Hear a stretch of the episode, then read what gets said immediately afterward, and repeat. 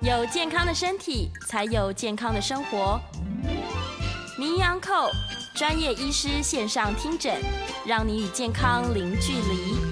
Hello，各位听众朋友，大家早安！这里是 FM 九八点一九八新闻台，你现在所收听的节目是星期一到星期五早上十一点播出的《名医央叩》，我是主持人要李诗诗。我们今天节目一样在九八新闻台的 YouTube 频道直播中，欢迎你来到我们的直播现场。聊天室里面已经有很多问题了，可见今天的这个题目哦，真的大家非常非常关心。听说之前应该说陆陆续续大家都会一直听到一些新闻，就是例如这个没有执照的医师啊，或者是无良的一些从业人员呐、他们可能会去使用一些过期的药物。那到底有用还是没有用？这会不会对身体造成一些恐怖的危害呢？所以赶快来请到我们今天的来宾，台北医学大学附设医院临床药学组的组长孙国伦孙药师。只是早，各位听众大家早。早安，早安。哎、我们在这个医院也会遇到吧？嗯嗯，过期药品一对，大过堆期药品一 大堆。啊， 能吃不能吃？好，基本上啊，我们药品在制造的时候都会定说有所谓的有效期限，就跟食物一样。不过药品的有效期限会比食物来的长一点。嗯对。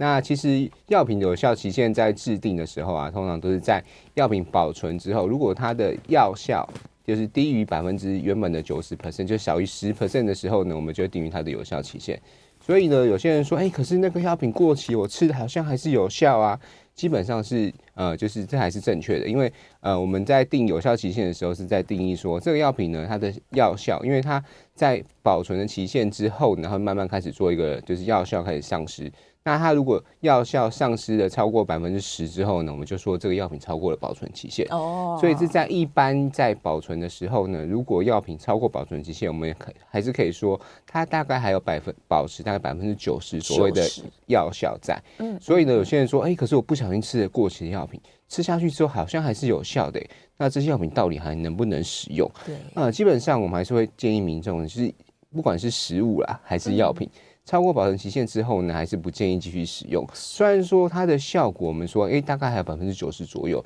可是你不确定它的其他的成分呢，会不会开始变质，甚至产生一些对人体有害的一些化合物哦。哦，所以基本上我们还是会建议民众，药品超过保存期限之后呢，还是不建议继续使用。我们可以呢，就是丢弃。那怎么丢弃也可以拿来，或是回拿到呃医院啊，或是药局做回收的处理。那我们这边都会做一些有效的一些处理呢，不要再去污染环境的一个部分哦。对对对对，之前我们好像有讨论过说你也可以拿去请专业的人帮你回收，你也可以自己装一个夹链袋，对对嗯对对嗯然后把什么药水、药丸全部丢进去，没错，就丢在可燃垃圾。是的。对，反而是不要倒在马桶里，对不对？对嗯对对，千万不要倒在马桶里，因为其实马桶的部分呢，我们就是会抽水肥嘛对。那水肥在处理的时候，有可能它的一些水资源的部分呢，可能会去做一些环境上面的污染哦。嗯所以基本上呢，就是如果药品需要做回收的部分的话呢，像是一些抗生素啊，或是抗肿瘤药品啊。或者是一些特殊的一些剂型的部分，嗯我们会建议就是拿到药局呢，或者是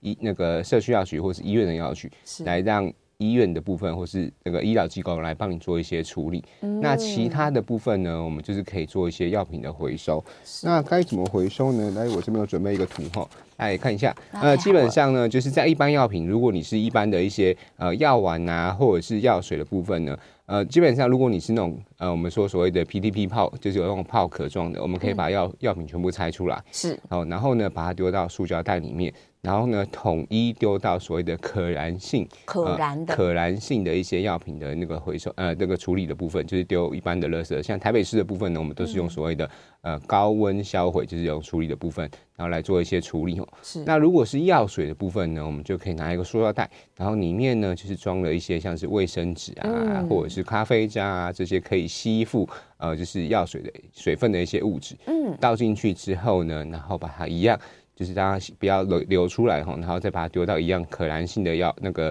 垃圾处理的部分。是然后呢，空罐子的部分呢，清洗之后也是丢到路，像我们大家说塑胶罐嘛，丢到可回收的一个部分处理就可以了。那那如果是一些针剂啊，就是如果上面有针头的部分，那一定要千千万切记，就是拿一些呃，就是固那个比较。坚固的一些瓶子哈，例如像是我们说呃喝奶粉的那种铝罐啊，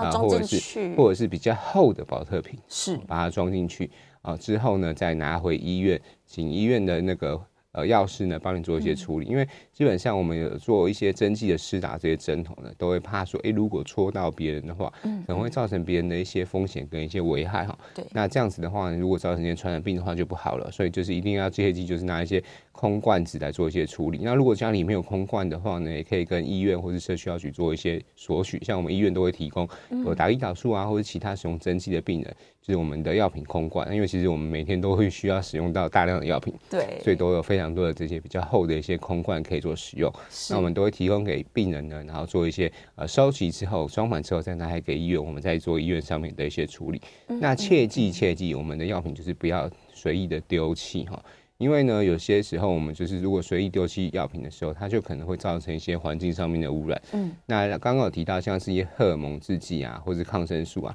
它可能残留在环境的一些部分，可能会造成一些就是环境荷尔蒙上升啊，或者是有一些动物吃了之后产生一些药品的一些抗药性、细菌的抗药性的部分。那这样子的话呢，就可能会造成后续的一些治疗上面的一些问题哦。所以如果是抗生素、荷尔蒙制剂的话，我们就是直接拿给医院来做一些处理。那如果你真的不知道说，哎、我到底吃的药品是什么，那到底可不可以自行丢弃或者回收？没关系，统一打包之后拿给医院，然后拿给药局，来我们这个可以帮你后续做一些处理哦。对那切记不要，千万就是不要哎、放在家里放过期之后呢，还拿来吃哦，然 后吃了之后呢，身体不舒服，或者说哎、不知道该丢哪里就随意丢弃，或直接冲到马桶里面去哦，这些都是不建议的哦。真的真的好，所以呢，大原则就是过期药品都不要吃了，因为我们不知道你的保存状况，有嗯可能会变质。没有错，对，但是大家就可能开始问说，啊可是有很多种状况啊，例如说我拿来是一排的，上面可以就是把药压出来，嗯，那这个上面有可能有标保存期限，对我至少可以看着，是的，对，那没有播出来之前呢，我就一直放到它这个期限，那都安心嘛。没错但。是常常我去诊所、医院拿回来，它是拆出来一颗一颗的，嗯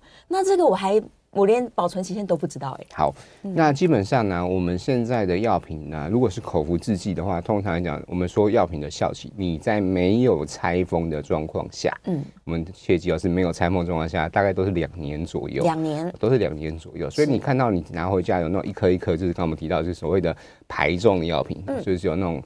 塑胶泡壳状的那个东西。对，基本上呢，就是那个东西基本上都是还没有拆开状况下，嗯，然后那都可以拿，大概可以放到两年左右的一个时间。那如果像是我们在诊所啊，或者是如果那种拿到一包一包的，就是包好的，很可能一包里面很多药，我一嗯很多天个一餐就吃一颗，一包就可以那种了。基本上它那种就算所谓的已拆封药品，嗯，已拆封的药品的话呢，如果在没有磨粉的状况下，我们建议的保存时间大概是三到六个月。三到六个月而已哦，啊，三到六个月，因为基本上我们已经把它拆封之后呢，它就会去接触到空气。是那基本上台湾的空气又比较潮湿一点很好吃，哦，所以药品，因为我们都是打定啊，或是胶囊的部分，如果在比较潮湿的环境下，都比较容易变质。是所以基本上在台湾的那个部分药品保存的时候会比较困难，是因为因为我们环空气上都比较潮湿啊，所以我们都会建议说，那就是放三到六个月。三到六个月哦，三二六。那如果你是那种小朋友啊，磨如果了磨磨粉的那种一包一包粉剂，或者是你是吃那种科学中药啊，就一包对里面都是药粉的部分的话，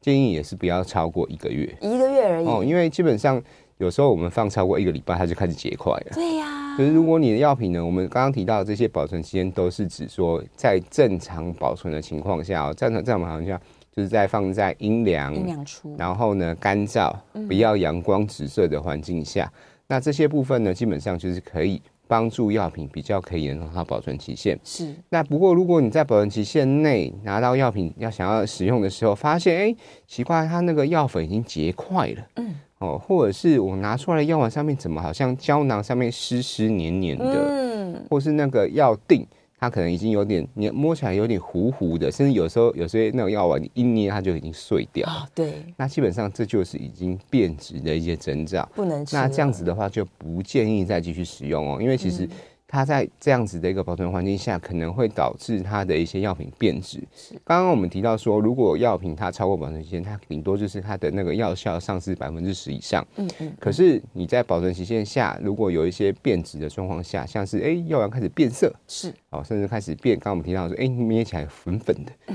那这样状况下，它的成分到底有没有影响？就是它有没有产生一些其他可能会影响身体健康的一些物质呢？这些其实我们都不清楚哈、所以建议，如果在呃超过保存期限，或者是你在使用药品的时候，发现它的一些外观啊。或是已经有一些变色、结块，然后甚至是摸起来看着已经有点受潮、变质的状况，甚至有一些斑点，像我们有些白色药丸上面开始出现一点点黑黑的小，点点，哦，那这些都不要再继续使用了啊！那千万切记，这时候已经可能产生一些药品变质的状况下，它可能吃下去还是有效的，可是有可能还是会产生一些可能造成身体危害的一些物质。那你当下吃下去可能都不会觉得有什么问题啊，可是到最后之后可能会累积在你身体上面，产生一些后续的一些问题哦。所以是千切切记哦，就是千万不要再继续使用哟。嗯，意思就是我拿回来，如果只要看到上面已经没有原厂包装了，然嗯后也没有写有效期限，我就把它写一下今天的日期，的然后三到六个月之后就丢掉了。对，因就为不其要实用我们现在你去看诊啊，它一定会有药袋，药袋上面一定会写你看诊的日期。对，那看日期基本上就是你药品分装的一个日期。嗯那药品分装之后呢，基本上就是会建议，就是如果刚刚我们提到，就是如果你是药包的话嗯呢，就是三到六个月；如果药粉的话呢，就是大概一个月哦。就我们通常也建议说，就是有呃。如果可以的话，不要超过一个礼拜啊，就是你吃，啊通常一周你就好了因为通常我们都吃一周的药品，对，嗯那你没有吃完留在那边，其实也没有太大一个帮助了。嗯嗯啊，所以就是切记，就是我们开的药品呢，就是切记按时使用完毕。是然后呢，如果真的没有使用完的话， 放在阴凉、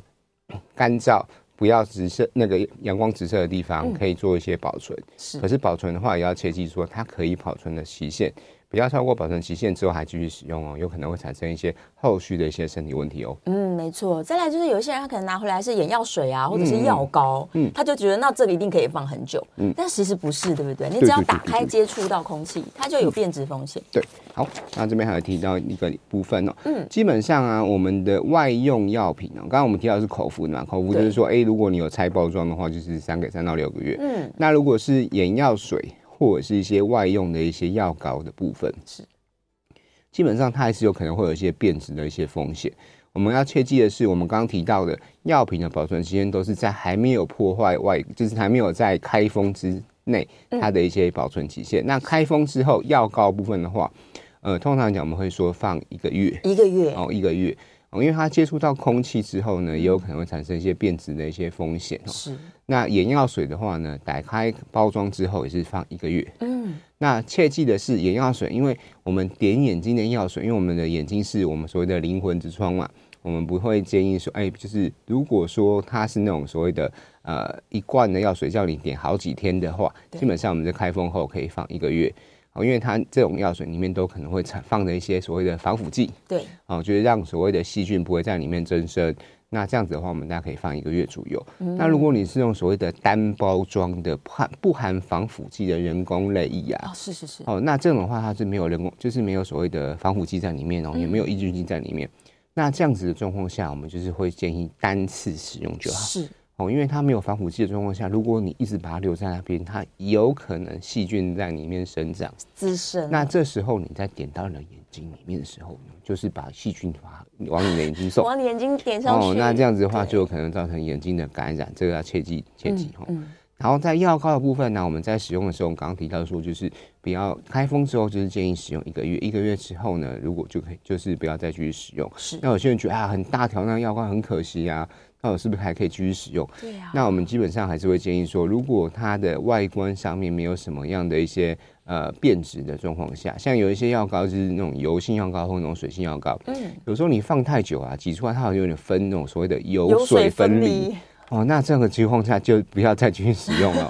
好、那如果你说外观你就是看起来好像没有什么问题，可是放超过一个月，那如果我说那种酸痛软膏啊，我才可以继续擦，基本上还是可以，你就是还可以继续继续使用。就如果你不要碰触到一些伤口啊，是呃，或者是其他可能会就是造成直接人体接触的部分的话，还是可以去用，没有关系。不过还是要切记，呃，使用上还是要特别注意哦。就是如果你的外观看起来已经变质了，挤出来，哎、原本白白的药膏变成有点黄黄的，嗯，呃，或者是已经有水分离了，像这种基本上就不建议再继续使用喽。不要用了，对的，对啊呀、然后再来还有所谓的药水的部分哦，药水的部分我们保存的话，一样就是嗯小朋友的药水啊，基本上那种糖浆的部分，就是如果是抗生素的药药水的话，呃有些是原本是里面是粉状的，对然后要要做泡的泡制的。那这种泡制的部分的话呢，都会有所谓的保存期限，因为它的因为一开始它是粉状，你把它泡成水的时候，它的效期就会开始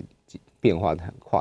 通常来讲，抗生素的药水就是泡制完大概一周左右就会需要有期就没办法去使用，因为它的效期就会超过。嗯是那如果没有泡制的话，可以放置它的保存期限。嗯嗯，那如果是一般原本的糖浆啊那种药水部分的话，一样是开封后一个月要丢弃。哦嗯，因为它虽然里面也是含有一些点防腐剂，可以减少细菌的生长，是可是如果超过一个月之后呢，它可能防腐剂的效力可能就过了，嗯就可能会造成一些细菌的滋生。那在小朋友在吃了之后呢，可能就有一些腹痛啊或身体不舒服的状况，要特别注意哦。嗯是好，那还有其他的保药品保存，像是我们刚刚提到的药粉的部分啊，嗯就是基本上会建议立即使用。马上用然后哦没有吃完也不要放超过一个月。那如果有结块的话，就要立即丢弃。是那如果像还有其他像那种塞剂，就是我们说酸剂啦、塞屁股的那种。嗯嗯嗯那因为台湾是比较，尤其是台北啊，比较闷热的状况下，那这个酸剂有可能就是拿起来会有点融糊化糊的，不好塞。对那我们就会建议放在冰箱啊，放在冰箱冷藏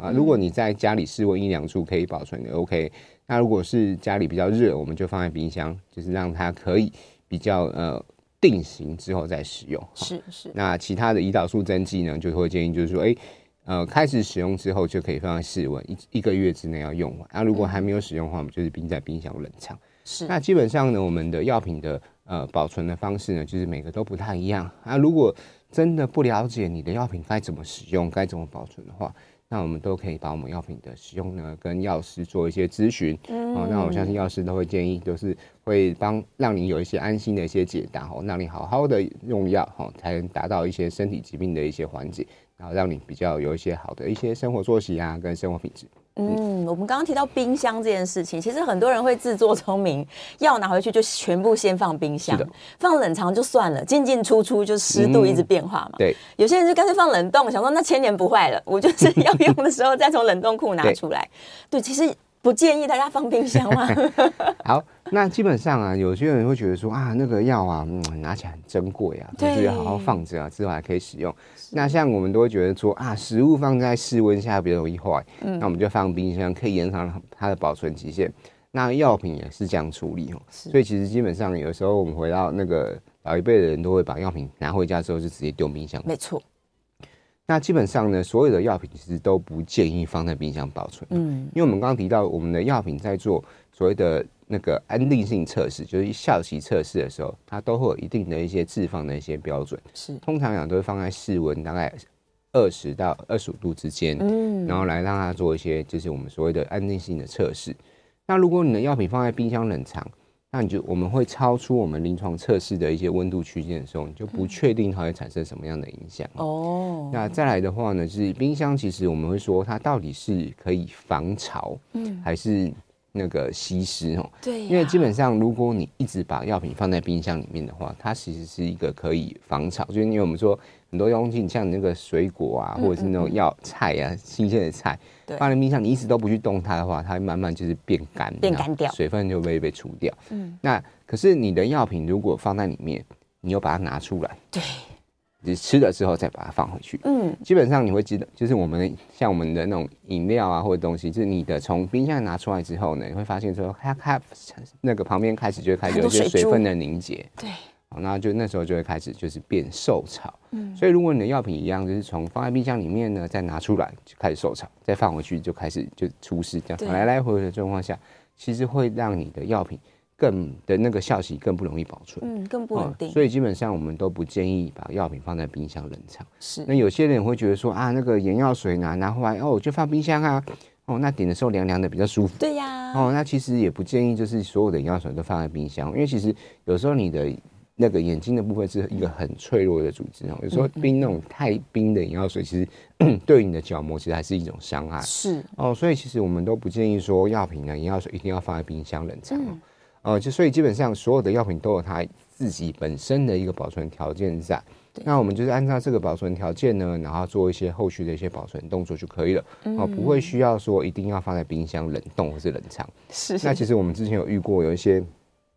病人啊，就是把那个胰岛素啊、领回家之后，他就放在冷冻。冷冻啊他，就说哦，那个冷藏满的，我放冷冻可以吗？嗯，就拿回拿出来之后，后来用的时候发现它那个前面的端的那个橡皮的部分整个剖出 来，啊，因为是让人 说解冻了。糟糕了，就原本因为我们的胰岛素原本是一支就是封闭的一个那个 vial 嘛，是然后它上面是橡皮，就是我们在搓针的时候，其实它里面是橡皮。对可是因为我们冷冻，像我们都知道，我们的水，如果你像做制冰的时候，它的放在冰箱里面，它结冰的时候，它其实会体嗯膨积会胀一变点大，，对对对然，后它就会把那个橡皮给咬出来，完蛋然了，后就会发现说，它那个橡皮变松了，它哦就没办法搓， 然后就会导致它那一只那个胰岛素整个会报废掉。哇对，所以就是非常的可惜哈。所以基本上我们还是会建议，就是放在药品应该被保存的条件就可以了。我们嗯其实不会呃一定要建议他说，哎、你要特别的严格，说啊原本冷藏我就把它冷冻， 是，然后不用越不放用，在室温啊我家很热我就放冰箱。对，哦，其实真的没有必要哈，嗯所以基本上就是我们依照原本药品在测试期间的一些保存条件是来做一些保存条保存就可以了，不需要特别去做后续的一些处理哦。对啊，了不起，可能放一些除湿剂，或者是家里面开除湿机，嗯，应该就很棒了。是的， 对对对，避光啦，对，避光。对啊，啊，然后还有另外一个，就是之前有人讨论过说，到底那个药品打开以后啊，里面那个棉花啊，哦对，要不要跟那塞个回跟那去？个干燥剂到底要不要塞回去哈、嗯好，基本上呢，在我们会建议就是民众就是在药品如果在还没有开封的时候，就是不要去动它。开封之后，里面的一些棉花跟干燥剂就立刻拿出来丢嗯掉，丢掉了，哦，就不要再继续使用。嗯嗯，哦，因为基本上干燥剂是在说我们在密封的环境下，嗯嗯我们会丢一个干燥剂去把它密封环境里面的水分给吸掉。对，那你开封之后，它那个干燥剂其实就是会吸外来其他的一些马水上汽。吸到了，哦，所以如果你一直把你的干燥剂放在那个瓶子里面，它就会一直把外面的水汽给带进来，啊把它稀释，就是把它吸掉。所以基本上就是把它丢掉中，所以变成那个干燥剂就会变成原本所谓的稀释稀剂。释嗯剂，它可能会吸收更多有的那个水分在里面。嗯，啊，所以你的药品放在那个旁边，其实会更容易受伤，反而不好，对，反而不好。所以基本上就是打开之后呢，那个干燥剂啊、嗯棉花啊这些拿起来丢掉，全部丢掉啊然后了，那一罐呢就继续使用。那还是要建议保存的期限，嗯还是要注意哦，不是放干燥剂或是再多塞几罐进去就没事。不是啊，哦，有些人就会想说，哎，啊那干燥剂很好用啊，就多拿塞一 就塞一点点，好，其实根本没有必要哦。 对，嗯是不行的啦。是的好啦，我们稍微休息一下，进段广告。广告之后马上回来，也欢迎大家可以准备扣印喽。回到 FM 九八点一九八新闻台，你现在所收听的节目是《名医央叩》，我是主持人药理诗诗。我们再次欢迎今天的来宾是台北医学大学附设医院临床药学组的组长孙国伦孙药师。芝芝好，哦各位听众大家好。好，回来啦，继续来讨论关于这个药品到底怎么保存，过期有没有药劲， 发霉可不可以把发霉的地方剪掉继续吃？哦哟，真的太恐怖了！我先把电话喊出来，来零二八三六九三三九八，欢迎大家可以扣音进来哦。对，我们刚刚一直没讲到中药材，嗯嗯，很多人喜欢中药材买一堆，对，怎么 办？好，那中药材其实它有一些保存的一些效期存在、啊。嗯那你说那种那种科学中药，我们刚刚提到，就是如果它是粉状的话，基本上一样是如果开了用了之后一个月之后，它就继续不要继续使用。嗯丢掉它如果是结块的话，也也不建议再继续使用。嗯嗯，那如果是那种原材料的话，就是那种对一般的原材的部分，整其实根它人参，所以它也，它其实那种东西也会有它原本的一些保存期限在哦。嗯虽然说它是原物，可是呢，基本上我们也会建议说，就是使用上面还是不要建议放超过半年以上。哦，像呃，我相信各位的长辈嗯其实都很喜欢买那种去，如果像去旅游的话，很喜欢去买那种原药材啊，像那什么整根的人参灵啊，芝啊，然后或者是一些那种什么呃当归啊、啊，黄芪啊，或者说哎枸杞，或是那种枸杞。枸杞的话，其实就是泡茶。那有些人参就是我们会当参片，对，对然后就说，哎、拿去电锅蒸啊，变成一个参茶来喝，然后都会觉得很珍贵，就放在冰箱哦、嗯一直放就是一直放放很久，对十年从原本原本那种呃原本是那种正黄色，变得有点像有点黑褐色，对，放很久。那其实基本上就是，如果你看到它那种原药材已经开始变色了，嗯嗯，然后呢，就是基本上就不建议再继续使用。哦，像我自己家啦，我虽然说我是药师，所以我我我父母亲，我父亲也会喜欢买那种中药材回去。对，那这有一次，我就是发现我家冰箱里面有那种已经变成那种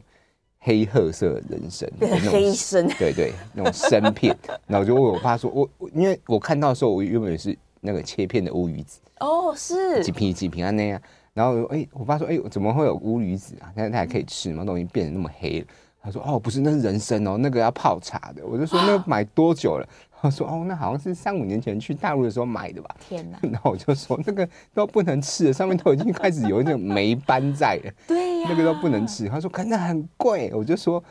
很贵也不能吃健康 更健贵，康比较重 要。你原本要补身体的东西，你搞到如果生病，不就海料料得啊？不偿得不偿失失啊！他就说、对啊啊那洗洗可以吃吗？我就说不可以不可以，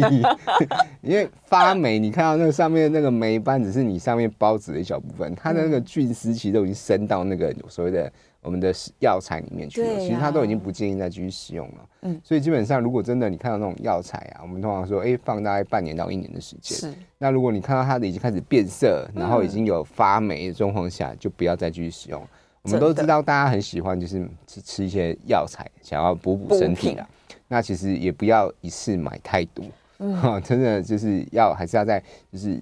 呃适当的时间把它吃完嗯哦，不要就是放在太久，就是一直很觉得很珍贵，就一直放哦。那种药材的东西，不要觉得它放久会越贵，不会。不会，好、药材 有不些会人会变觉得千说，年人对生，你放了变千年人参，没有没有，它 摘下来之后，那个命中就已经注定了。对，尤其是那种灵芝那种东西，然后千年灵芝没有，没有千年灵芝的话，其实它我们说，我们我们大家的学家都知道，灵灵芝我们称之为的多糖体。对对对，你那种千年灵芝，现在其实多糖体含量非常的少，非常少它只剩下木头那种木质的部分了，所以所谓的千年千年灵芝还没有那个年轻的灵芝来的有 效。我们要新鲜的，对对他们就是农产品，你要用农产品的概念看它。对对对，没错没错。好了，来电话线上，陈小姐，扣音进来，来，陈小姐，请说。嘿，两位好，我想请问一下哈、我那个总胆固醇哈、是是蛮标准的，然后那个低密度的胆胆固醇哈、达到九十出头，嗯，那医生叫我说要吃那个平脂这个药哈、嗯要把那个低密度降到七十，是这样才比较好。嗯那我想请问一下，我这个平脂这个药可以可以一直持续的吃吗？因为我网络上查看，好像它蛮那个耶蛮伤肝的。嗯啊好，我想询问一下，谢谢。是是是，呃，基本上我们说所谓的胆固醇的部分，您刚刚你说你的总胆固醇正常啊，不过所谓的低密度胆固醇，那低低密度胆固醇也就是我们所谓的坏的胆固醇、啊，就是所谓的 LDL 这部分。那现在如果你原本是九十，那现在希望降到七十，那就表示你自己本身可能还有一些其他的心血管疾病存在。嗯，因为如果在一个呃呃，如果有一些其他的心血管像是高血压、啊、或者糖尿病的状况下，合并我所谓的就是胆固醇偏高，就是所谓的低密度脂蛋白偏偏高的状况下，我们都会建议要把低密度脂蛋白降到七十以下，这样才可以减少你后续可能产生所谓的心血管疾病的一些风险。是好，那平脂这个药品基本上就是可以用来降我们 LDL，就是所谓的低密度胆固醇的一个药品哦。那所以基本呃，到底能不能长期使用哦？呃，我们就说所谓的这种药品的部分啊，呃，尤其是那种所谓的三高用药了，都会建议说你还是要长期使用一段时间，是，然后呢，搭配你的一些生活作息跟饮食习惯的改变，嗯，好、看看有没有办法去这样用这样的方式去控制，好、然后让你的低密度脂蛋白可以降下来。嗯，那基本上在女性的部分的话呢，有些人她就是天生的，她有的地有是真的会偏高，像我母亲也是这样，她低密度脂蛋白就是偏高。她其实身体没有很胖，她有一些运动的习惯，可是她不管怎么样，她的 LDL 是偏高。嗯，那这时候呢，就还是会需要长期用药哦哈。是那你说这个药品会不会伤肝？哈，那基本上很多药品都是经过所谓的肝脏代谢的部分哈。那如果你肝的部分，呃，就是通常来讲，在使用这些所谓的降胆固醇的药品状况，其实之前呢，我们都会去帮你测定一下你的肝功能的状况，对啊，是不是适合使用？然后呢，在定期抽血，除了在检测我们的低密度脂蛋白有没有下降之外，医生也会帮你定期做一些肝肾功能的一些检测，哦，就是避免说，哎，吃了之后呢，可能原本哎肝会不会有产生一些负担啊，或是对肾脏有没有一些负担啊，这个都会定期追踪哦，所以基本上还是会建议。呃，就是定期使用啊啦，然后按时吃药，然后基本上按时回诊，医生都会帮你做后续的一些追踪跟处理。是，那要记得平脂这个药品呢，就是跟我们所谓的呃降胆固醇的药品，它会跟所谓的红曲哦，就红曲的部分，它成分是类似的类似的，哦，所以如果你有在吃这种所谓的红曲之类的保健食品的话，那平脂之类的一些降胆固醇药品的话，就会需要把红曲暂时先停掉，嗯哦，不要再继续吃哦。然后再来的话呢，这种药品的话，就是我们之前呢、啊前那个中秋节吃的那些柚子的部分，对，嗯哦，有可能会还有就是葡萄柚汁啊、柚子啊，哦，都有可能会让瓶质这药品的代谢变得比较差，是然后导致它的一些就是浓度增加，有可能造成一些呃毒性增加的一些风险。嗯，所以建议你就在吃这个药品的时候呢，还是要去定期发 w 你的肝肝肾功能，是，然后呢，就是葡萄柚啊、柚子这些东西都不要去吃太多，嗯，可以浅尝即止，可是不要一直同时吃太多，是哦，是这样子有是可能造成后续的一些问题哦。嗯，其实这个就是固定回诊的好处。嗯有一些人他会想说，反正我吃这个药好多年了，我就在外面买一买吃。嗯但其实医生有一个重要功能是帮你监测肝肾嘛。没错，对呀、嗯，所以大家就是虽然有一些药你真的用很久了，你就自己觉得啊那没有关系，还是有关系。没错。对对对因为基本对上大家都会害怕说，我们那个长期吃药啊，嗯你、会不会之后要那个肝会洗烂肾掉啊啊、洗肾啊对？基本上你在定期回诊状况下，其实我们三个到六个月都会定期帮你 follow 你的肝肾功能啊。对，啊，所以其实不需要太过于紧张。嗯那如果你有一些疑虑的话呢，你可以跟医生或是药师做一些沟通，说啊，这个药我不敢吃啊。像我们之前有遇过，就病人开一堆药他都不敢吃，对然后他都不敢跟医生讲，没 错，拿药局拿药说哦，我这么多药都不敢吃。我说我就嗯你真的没有吃药？他说、啊吃那么多，我的肾会坏掉。我就说，可是你不跟医生讲你没有吃这个药。啊，他就会越开越多，一他直觉得加药一直，加他觉得那药没有效啊，效果不好，就一直加，对因为你的那个数值就是越越来越差、啊。然后他就越拿越多，他就更不敢吃了。他就一直对不敢跟医生讲，我就想说，呃，不行不不行，行，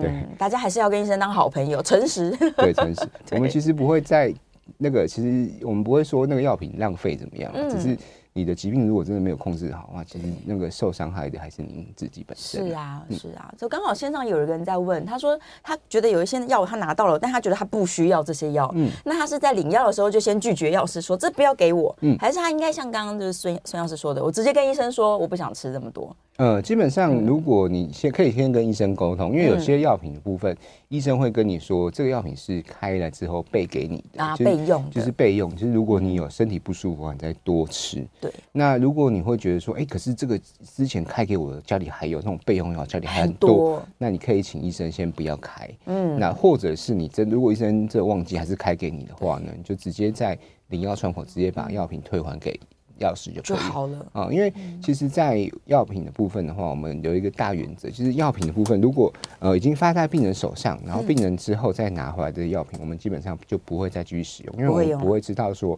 呃，病人拿回家之后它的保存的环境是怎么样。嗯，那这样子的话，如果它的保存条件不佳，我们拿给下一个病人，会不会造成一些它的药效丧失的一些风险存在？是可是如果你在临柜的状况下，就是直接说，哎、这个药我我不需要，直接退给我，那基本上我还是可以把这个药品就是拿回去给病人其他，因为还没有拿回，你还没有拿回家，你还没有就是脱离就是医院这样子的一个呃比较有管控的区域的状况下，基本上这些药品都还是可以继续在后续给其他病人利用，就不会造成一些资源上面的一些浪费。才是真的不浪费，嗯对你不要在家里面囤积了一大堆，然后拿拿回来一百颗，嗯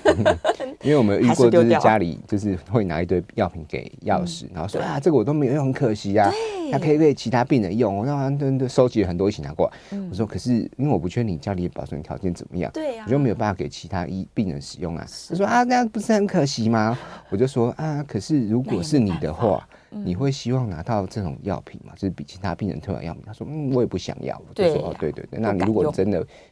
如果真的觉得你这药品是家里真的没有在用，嗯然后医生也说你可以备而不用的部分的话，是那你在当下临柜的时候就可以直接退还给药局。嗯，好，这样子的话，我们才可以继续给其他病人再做重复的利用。是是，第一时间就不要领它。好，电话线上是张小姐，张小姐请说，我们把问题说完，广告之后回来回答你哦。好，哎，那个我听医生说什么当归人参，我是放到玻璃瓶子里面，嗯放的冷冰箱，对，然后，然后玻璃瓶应该有个保护的吧？哦，应该是自我安慰，难道要丢掉吗？嘿，好，对， 哎呀，一样的问他题给。我买了六六年，六六年了，那 哇哦，要丢掉吗？我在玻是璃瓶里 面。好好哎，好，是是是，谢谢张小姐，三十秒，好。那基本上我们所谓的药品，我们说，哎、放在所谓的玻璃罐里面，可不可以延长它保存期限？是基本上还是一样、哦，因为你玻璃罐也不是密封的，对也不是所谓的抽真空的，嗯基本上它就跟我们的其他药品，你放在不管是玻璃瓶还是塑胶瓶，其实是一样的道理。一样的，哦，就是也你说哎，放在玻璃瓶会不会保存效果会比较好？也没有一样， 因为你还是开的，不是密封的状况下。对啊所以基本上放了六年以上的时间，我还是建议就是不要再去吃啊，因为可能已嗯经有一些问题了。欢迎回到 FM 九八点一九八新闻台，你现在所收听的节目是《名医央叩》，我是主持人要李诗诗。我们再次欢迎来宾，台北医学大学附设医院临床药学组的组长孙国伦孙药师。大家好，各位听众大家好。哦好，电话是持续开放到零二八三六九三三九八。我们刚刚最后一通电话说那个当归人参这些，对，假如放玻璃瓶，我觉得还是危险。嗯抽真空呢，顶多再多放个一个月、两个 月。对呀、就毕竟农产品啦，嗯嗯，对呀、另外还要小心虫子的问题。对，对啊因，为其实这种东西，其实你除了农产品的东西，除了除了它可能放太久变质之外，嗯是，其实有可能会有一些就是虫体，就是有可能会有一些虫的一些问题啦。对，那都不会建议放太久。通常来讲，我们说这种生鲜的东西，尤其是这种农产品的东西，你放顶多放超过一年就差不多了。真的，然后如果放超过一年以上，其实都不建议再继续使用。对，过年大扫除就顺便全部丢 掉吧。今年大家就丢掉， 现在马上丢。尤其是我们刚刚提到这种枸杞、红枣类的，嗯，就是它坏的更快，因为甜甜 的。对呀、含糖，大家小心小心。嗯好，电话线上，孙小姐扣音进来，孙小姐请说。哎，思思，你黄医好师黄药师好。嗯，呃，我是有个问题，是因为我下个月要做那个那个胃镜检查。是那我是通常我的那个我服我有高血压，所以嗯我、我服用高血压时间都是都是下午一点左右。嗯，那那我我做我做胃胃镜是两点半。是，嗯，那我当天他叫我当天早上早上的六点以后就不能吃东西，连对水对都不能喝。嗯那当天我就没办法吃我的血压药，这样子会，我怕说，因为我又很紧张。嗯哦然后说这样子，那个不能吃高血压药，这样子 OK 吗？是呃，因为您的原本通常都是下午在吃血压嗯药，然后两点半要做检查。因为因为你在做胃镜检查的时候，如果你之前已经有吃药品的状况下，可能会造成你检查上面的一些疑，就是会有一些问题啦。嗯嗯，所以还是会建议就是当天就是先不要吃血压药，你血压药可以带着在胃镜检查之后来使用。嗯这样子的话呢，其实就可以比较能够控制你的血压。是那可是你说，哎、那可是如果当天都没有吃药，会不会造成血压那个太高？因为其实你原本一点吃药，然后两点半做检查，因为胃镜检查，除非你是做那种全麻，就是所谓的那种无痛的胃镜检查了，不嗯然通常一般来讲大概半个小时就可以结束。很快，哦，所以大概是三三点左右你就可以再吃药，所以基本上呃两个小时的空窗期其实不会有太久的一些问题，哦所以还嗯是会建议说，那你就是先不要吃药，就是以检查为主，嗯，然后呢之后呢我们再是就是药品带着，你在检查过后呢再把药品使用就可以了，是这样的话呢是比较不会造成一些控制上面的一些困扰。嗯，一天吃一次的药啊，它如果前后可能浮动个两三小时，还好吗？对，还好，其实还不可以会不会差异太大，嗯嗯对嗯对，是因为它的周期不是那么密的，对对，除非你是说你可能三到四个小时要吃一次，那嗯如果说 delay 一两个小时，基本上就有可能会造成后续的一些影响。对对对，好，再来电电话线上是洪先生，洪先生请说。嗯，请请问一下，那个香水可以摆的期限是多久？江啊水是很可爱的问题，谢谢洪先生。香水好像有的人真的会放十几年呢、好，香水的部分的话，我个人是比较没有研究。 真的。但是我们还是要说，因为它毕竟是一些这个分子嘛，对一些对化对学分子，你又要喷在皮肤上。是，对啊，我还是觉得过期不要用。通常来讲啊，因为它还是有一个保存期限。那保存期限的话，通常是在讲说你的这一个药，或者说所谓的香水，它的一个呃持续它的一些化合物品可能会有一些安定期的一个部分。对啊，那你的化合物如果安定期超过的时候，虽然说哎、味道可能闻起来没有太大的一些改变，嗯，不过它里面可能有一些溶有机溶剂的一些那个效价可能就有一些不变化。对，那这时候如果说保保存线路你又是使用在皮肤上面的话，就可能有一些、有些人他的皮肤过敏就会比较严重一点。嗯对呀哦就是还是建议说，嗯。呃，要注意一点啊，就是、嗯虽然说我我本身可能对这方面没有太多的涉猎， 是，所以还是会议。建议说，哎、还是有保存期限，还是我们去参考保存期限会比较好一点。对啊，因为它毕竟还是化学品，我们只要用在皮肤上面的，其实都要小心啦。像有的人可能那个防蚊剂有没有，他就放着根本也不知道有效期限，然后柜子里放了五六年，拿出来还是给小朋友喷，我也觉得蛮勇敢的。对，还是要看一下。对对对，对，凡是任何东西，你只要用到皮肤上，你都要注意那个刺激性啊。嗯，对呀、刚好燕良也在问啦，他说有时候他去皮肤科诊所拿到的是那种分装的小药膏，嗯，然后他就不知道说那这个到底保存期限是怎么样。好，嗯那我们刚刚提到的那种药膏啊，就是你开封之后对大概就是一个月啊哦，那你说分装，其实分装它也是已经有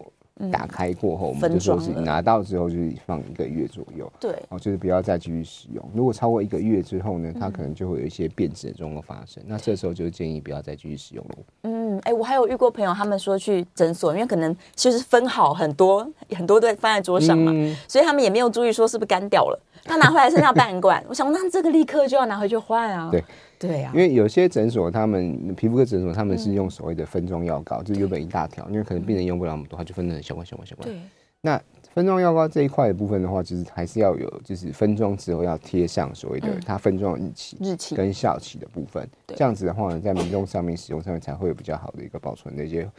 呃嗯参考跟依据哦。真的，那所以基本上我们在分装药膏上面一定会先标示清楚，说你的药品是什么时候分装的，嗯然后可以放多久。嗯，这样子的话呢，就是让民众有一个参考的一个部分。啊，如果你真的不知道，或是拿到东西上面就什么都没有写，对，那就是可以询问，拿到的时候就当场询问马上问他这样子的话才会比较了解跟清楚。对对对，或是马上就打开看一下嘛，嗯对，确定一下它什么状况。好，我们线上有听众朋友在问说，鼻过敏的抗组织胺，嗯还有类固醇的鼻喷剂，它可以合并使用吗？它嗯可能是喷完觉得还不够好，好，嗯那过敏的部分基本上就是鼻子过敏，我们最常用的就是所谓的抗组织胺的，就是口服药，嗯跟所谓的喷鼻子的一个喷剂类固醇喷剂。嗯那基本上它一定都是同时使用，没有关系是。它这样子的话，才可以让你的过敏的状况可以变比较好。嗯那因为那个所谓抗组织胺，就是可以让我的那些过敏物质，它比较不会造成一些过敏上面影响。那喷鼻子的类固醇的部分的话，是可以让我的鼻子的黏膜的一些发炎反应可以不要那么的严重，嗯然缓后解控制你的一些发炎的一些物质的分的一些那个部分，然后让你的鼻黏膜不要那么肿胀，嗯啊，所以基本上我们都会同时使用了，所以我们通常都会一起使用，没有关系，对，不要担心，是可以用的，短期使用可以啦，嗯但长期的话还是要跟医生讨论，是的。对，看有没有必要。再来，听众朋友在问说，哎、l d l 标准不是一百三吗？为什么要控制到七十这么好低？，那基本上我们刚刚一开始有提到，就是刚刚那个第一位那个小姐来她询问的时候，基本上呃，一般来讲啦，我们会建议一般正常人的话，我们的 LDL 就是不要超过一百三。嗯，那不过如果你有其他的心血管疾病的话，会建议控制到小于一百，甚至小于七十的部分。是其实现在的一些高血压的，或是一些高血糖或高血脂这些慢性疾病的一些控制的部分，在 LDL 这一块，它的标准基本上都有在下修嗯的一些趋势。像高血压也有适用，因为其实高血压之前会建议就是，呃，可能老年人我们说不要超过一百四、一百六，对现在是基本上一些固定都是一百四了。嗯，哦，这样子的心血管疾病的一些标准，其实它的标准都有在做下修。最主要就是会发现说，呃，下修的状况下，才可以让我们这些慢性疾病的一些病人，他之后心血管疾病发生的风险可以大幅度的下降。是，所以严格去控制血压、血脂跟血糖，其实对于后续可能会研发出后续的一些像所谓的脑中风、心肌梗塞，嗯，哦、这样子的一些风险可以大幅的下降，所以才会是慢慢就有逐年在做下修的一些趋势。所以现在新的标准，其实在如果你有三高病人的部分的话，你的血脂 LDL 是建议在小于七十。没错，没错，就是我们所有慢性病的控制，它都是让我们的这个数字状态，这身体的这些质量指数的数字状态是低的，维持一个平稳的，这样是最好的嗯没了。错，对啊，所以大家这个生活的 lifestyle 哦真的是一定要想办嗯法。对你就是一边努力改善生活，一边配合医生使用药物，哎，这样是最健康所。以有人说，哎，那些药我可一定要每天吃吗？要对吃很久吗？我说啊，如果你还是一样不运动，每天窝在那边追剧，吃高热量、高糖饮 食，你就只能吃药啊。对啊，如果这样子的话，你就只能去起来去做运动，去做一些有氧运动，去改善你的生活的一些体质的状况跟生活习惯，不要吃太多的一些含糖饮料这些食物的话，这样子的话，你才有可能减少你后面一些心血管疾病用药的一些数量。对呀、嗯真的，我们都很想要减少用药，但不是说我在身体状况不好的时候任意减少，嗯，对，而是我们要一起努力，然后让医生看到说啊进步了，对对对就像那成绩单一样。是的，对呀、好啦，今天在节目中聊了很多，还是提醒大家，过期的药品千万不要使用。如果你不知道它的保存期限的话呢，那就再从拿到那天开始，我觉得一周到 一个月就好了啦。我们严格一点哦，这个药品也要断舍离，千万不要觉得浪费。是的，对，然后提醒大家，这个岁末年终啦，十二月要开始大扫除了， 赶快把冰箱的这些千年什么什么，把你的药柜拿出来做一些检视，跟一些丢弃喽。对，抽屉里的也丢一丢，冰箱里面的也把它挖出来。是的对呀、再次感谢孙国伦孙药师，我们下次节目见喽，谢谢，哦拜拜，拜拜。